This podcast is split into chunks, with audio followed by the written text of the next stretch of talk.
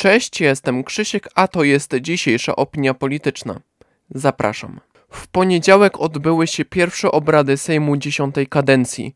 Większością głosów nowym marszałkiem został lider Polski 2050 Szymon Hołownia. Osobiście bardzo pozytywnie odebrałem wiadomość o jego wyborze.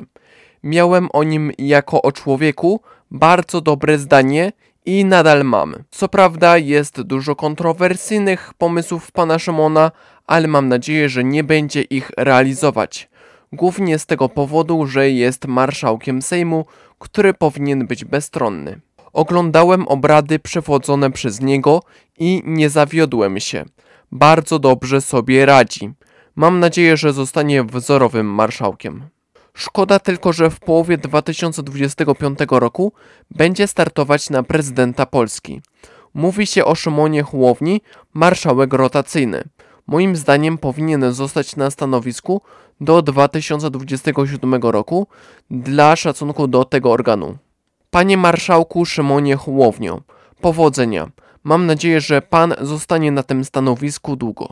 Dziękuję Wam za uwagę. Dzisiejszy mainstream pojawi się jutro, a już za chwilę komentary.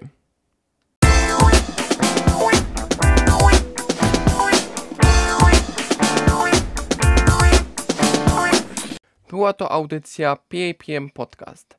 Prowadził scenariusz realizacja Krzysiek. Rok produkcji i publikacji 2023.